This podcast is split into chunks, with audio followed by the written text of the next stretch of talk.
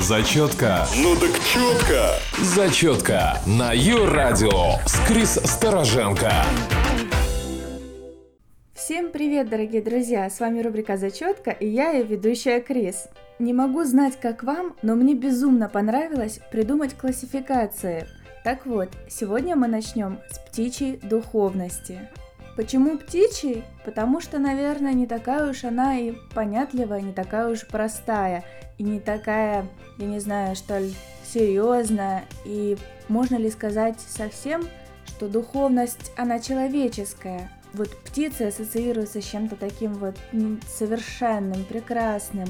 Давайте углубимся и немножко поразмышляем. От инфантильности и страха к подавлению и самоутверждению, от подавления проживанию и пониманию, от понимания к эффективности, от ложного смирения к ложной силе, от ложной силы к истинному смирению, от истинного смирения к истинной силе. Но самое главное и самое сложное происходит между этапов. Это постижение правды на все более тонком уровне, темная ночь души и ломка мировоззрения. Вот так нынче изъясняются философы. Первый этап наивного птенца, пребывающего в ложном смирении. Второй – самолюбивого попугая, охваченного ложной силой. Третий – созерцательной совы, добравшейся до истинного смирения. И четвертый – свободолюбивого ворона, открывшего истинную силу. Приступим, дорогие мои! Наивный птенец – это стадия ложного смирения. Чтобы снять с себя ответственность за свою жизнь, птенец ищет покровительство у сильной личности – или какой-нибудь высшей силы, способной сыграть для него роль всесильного отца-защитника.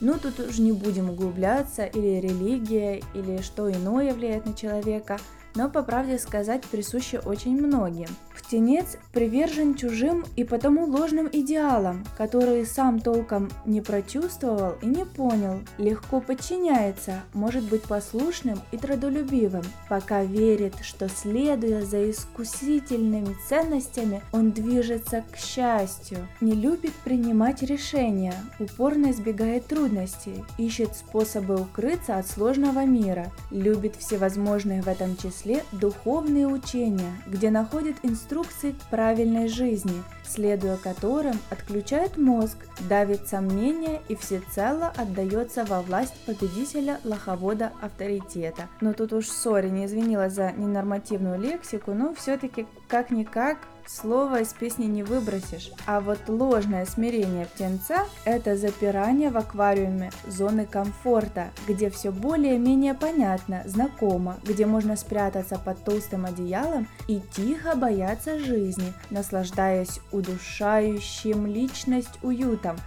уподобившись домашнему питомцу. Всего-то дел. Птенец любит поныть о том, как нелегка жизнь, чтобы другие уразумели, как велики его святые страдания, пожалели и, наконец, догадались, какого высокого уровня уважения он заслуживает. Нет, ну вы слыхали? Иногда птенец ожидает, что за свою скромность он будет замечен и удостоен всевозможных почестей. Если жизнь упорствует, продолжая противоречить его ожиданиям, птенец становится на путь святого мученика саморазрушения, чтобы доказать миру, насколько тот был к нему жесток и несправедлив.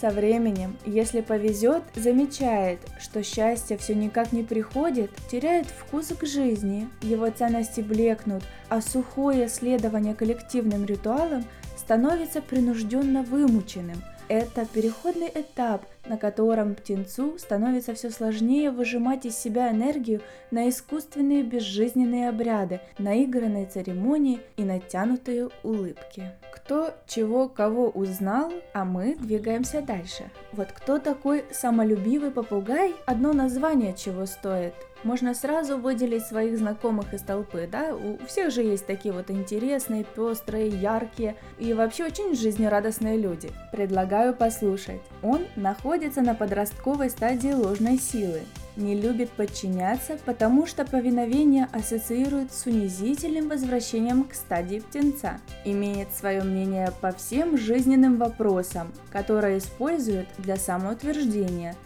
свою ложную силу позиционирует как истинную, большую часть времени носит модные в сфере своего окружения маски, с которыми со временем срастается. Часто становится циником, презрительно насмехающимся над общественным устоем. Так происходит, когда попугай полагает, что стал настолько продвинутым, будто постиг и даже перерос саму жизнь, которая, как он считает, состоит из одних лишь инфантильных птенцовых ценностей, в которые он сам еще вчера свято верил. Иными словами, циник, насмехаясь над жизнью, по сути насмехается над собственной наивностью. О жизни он пока совсем не знает, о чем даже не догадывается. Чтобы ощутить себя лучше и выше серой массы, скажем, в кавычках, попугай склонен брезгливо рассуждать о том, как глупы и низки окружающие. Он уверен, что знает путь, а заходя в тупик,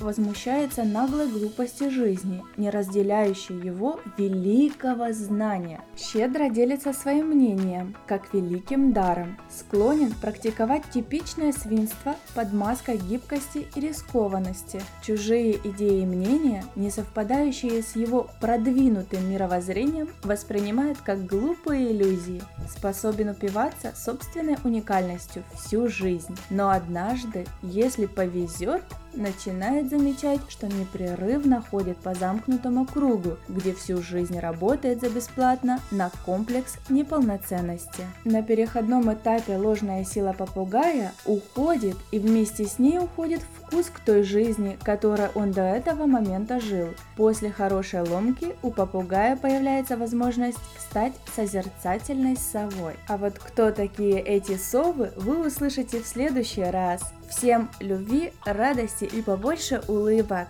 С вами была Крис. Папа. Зачетка. Ну так четко. Зачетка на Ю-радио с Крис Стороженко.